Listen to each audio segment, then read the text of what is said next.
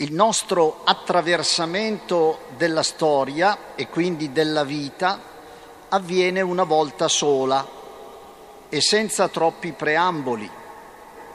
Siamo posti in un tempo e in un contesto.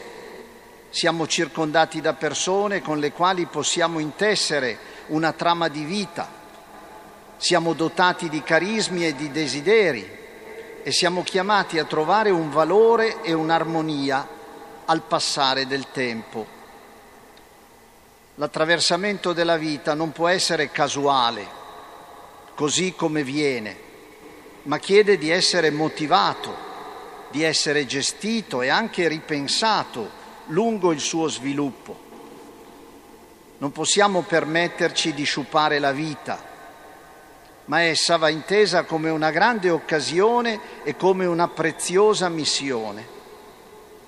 La pagina di San Paolo che abbiamo ascoltato oggi è un programma di vita e questo programma è legato al tema della lotta. Per guadagnare il senso della vita bisogna lottare. È un impegno che bisogna sostenere giorno per giorno, impiegando tutte le risorse a disposizione.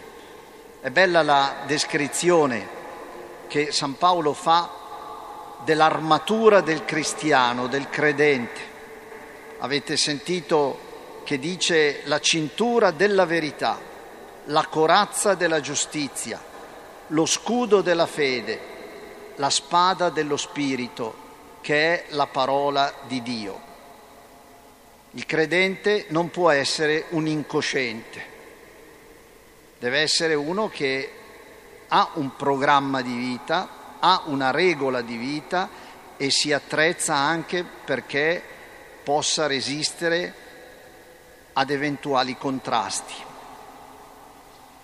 Chi vuole essere di aiuto a se stesso e anche ad altri è bene che si dia una regola di vita, è bene che si esamini nei sentimenti e negli atteggiamenti, in quello che cioè succede dentro e anche fuori di sé, nel modo di pensare, nel modo di proporsi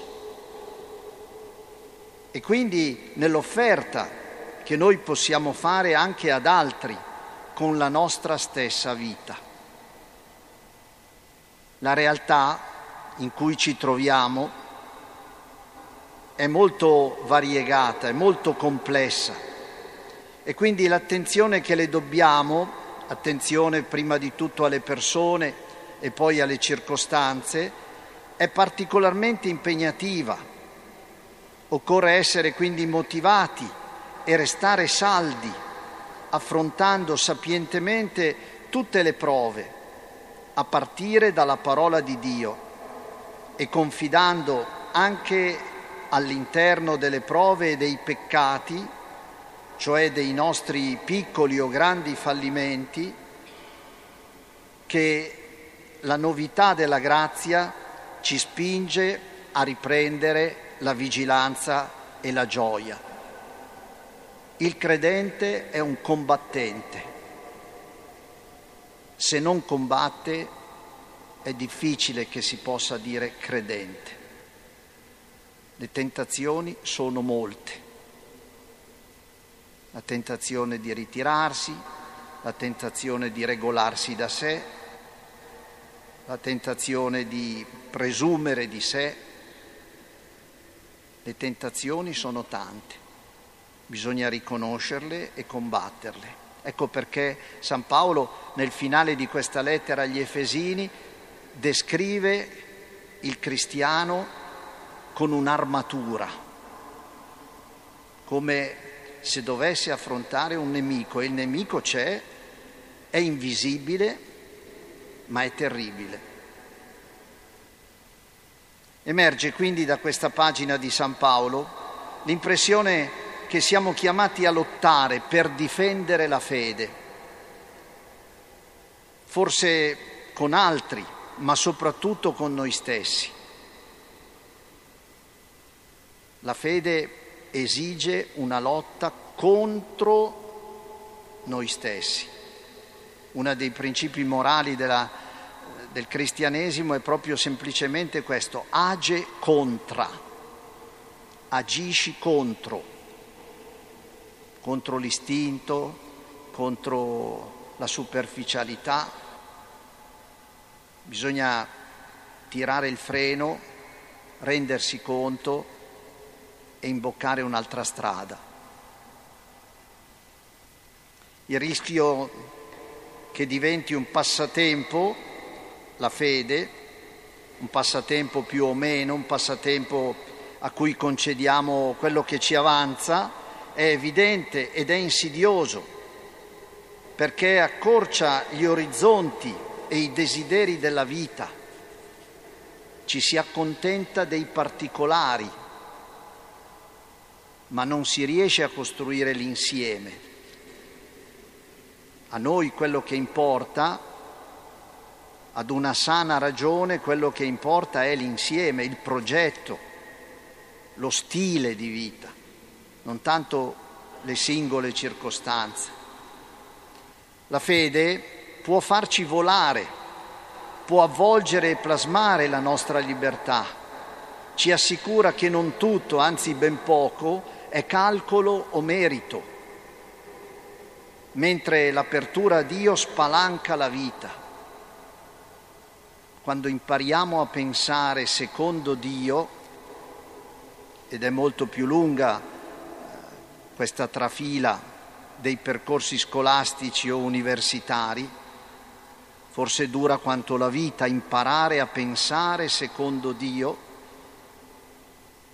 naturalmente sciogliendo tutto il castello delle nostre logiche, quando impariamo a pensare secondo Dio ci accorgiamo che la vita si spalanca davanti a noi. Noi daremo a Cesare ciò che è di Cesare, qui si trattava dell'imperatore di Roma, ma possiamo mettere qualsiasi altro nome, daremo a ciascuno il suo. Se abbiamo un progetto, sappiamo che cosa può servire, che cosa possiamo dare a ciascuno di quelli che incontriamo. Daremo a Cesare ciò che è di Cesare, ma daremo soprattutto a Dio ciò che è di Dio. Il linguaggio di San Paolo è incisivo, perché se vogliamo diffondere la fede occorre attrezzarci. Oggi più che in passato la credibilità del Vangelo è affidata alla nostra coerenza e testimonianza, alla consapevolezza di che cosa è la proposta di Dio. Concludendo il brano, Paolo scrive, vegliate con ogni perseveranza e supplica per tutti i santi. E i santi si intendono i battezzati. Abbiamo una responsabilità che riguarda noi, ma che riguarda anche gli altri che vivono con noi. I santi sono coloro che hanno ricevuto il battesimo, che sono entrati come familiari in Cristo e che hanno il diritto di ricevere il nostro aiuto. La fine del periodo estivo, in questi giorni, è occasione propizia per ripartire nella ferialità e per ripensare il nostro modo di essere discepoli e apostoli. Non possiamo disgiungere questi due caratteri. Chi è discepolo diventa apostolo. È come un bambino che non diventa grande, capisci? Un un discepolo cresce, impara e diventa apostolo, diventa colui che è mandato, che propone uno stile di vita. Qualche proposito scelto con cura e tenuto in evidenza può essere un piccolo o grande stimolo alla fede e alla testimonianza, in un contesto in cui la fede rischia di essere marginale marginale anche in noi e marginale anche in altri.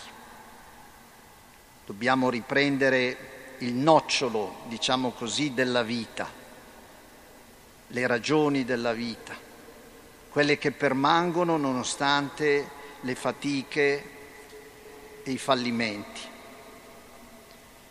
Noi non ci nasconderemo, come hanno fatto gli ebrei di fronte alla persecuzione di Epifane, dei greci, che volevano livellare tutti alla stessa morale e alla stessa religione. Noi non ci nasconderemo, ma ci esporremo all'ode di Dio e a servizio della fede dei fratelli. Il nostro desiderio non è il martirio, ma la condivisione di una vita motivata. Per questo non possiamo permetterci assenze, silenzi, fughe. La spiritualità che viviamo nella preghiera ci rimanda a presenze e scelte coraggiose, controcorrente, audaci, ma soprattutto utili per sostenerci a vicenda lungo il sentiero della fede. È impressionante che tanta gente che prega molto tante volte sia incapace di dare testimonianza. C'è uno squilibrio su cui riflettere. La fede è una straordinaria risorsa che richiede però una cura continua e una dinamica che non si può interrompere. È soltanto condividendo che ci si può aiutare e rafforzare nell'adesione al Signore e quindi alla vita degli uomini. Perché questo il Signore desidera, che attraverso la nostra fede, la sua esperienza, la sua diffusione, ci si dedichi alla vita degli uomini. Lasciamo che la vita scorra in noi e passi ad altri e da altri a nostra volta. Ciò che teniamo chiuso, ciò che teniamo segregato, riservato, noi lo esponiamo alla dispersione, alla irrilevanza. E quindi è un bene che sottraiamo a noi e agli altri. E questo non possiamo permettercelo. Bisogna che questa fede, se c'è, se c'è, venga fuori, abiti in noi ma esca anche da noi, si esprima al di fuori di noi e possa interrogare, aiutare, sostenere la vita di quelli che ci incontrano. Questo a partire dal Vangelo di ogni giorno. Uno scrittore spirituale dice semplicemente così, ogni giorno dell'anno ha un proprio passo del Vangelo, un proprio brano del Vangelo e ogni brano contiene un tesoro per noi. Partiamo di qui abituiamoci ogni giorno a leggere un brano di Vangelo, possibilmente al mattino, perché illumini la giornata. Leggerlo con calma, ricordarlo durante lo scorrere delle ore, perché sia veramente il tesoro di una giornata che non va perduta.